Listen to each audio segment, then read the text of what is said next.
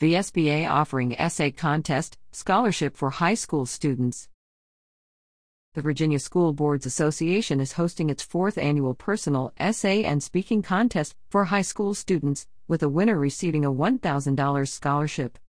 The contest is open to all public high school students in grades 9 to 12 and is designed to showcase a student's creativity, critical thinking, and problem solving skills.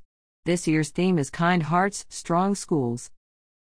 The winner also will have the opportunity to present at the VSBA Conference on Education in Short Pump in July, as well as at the Student School Board Representative Workshop in Williamsburg in November.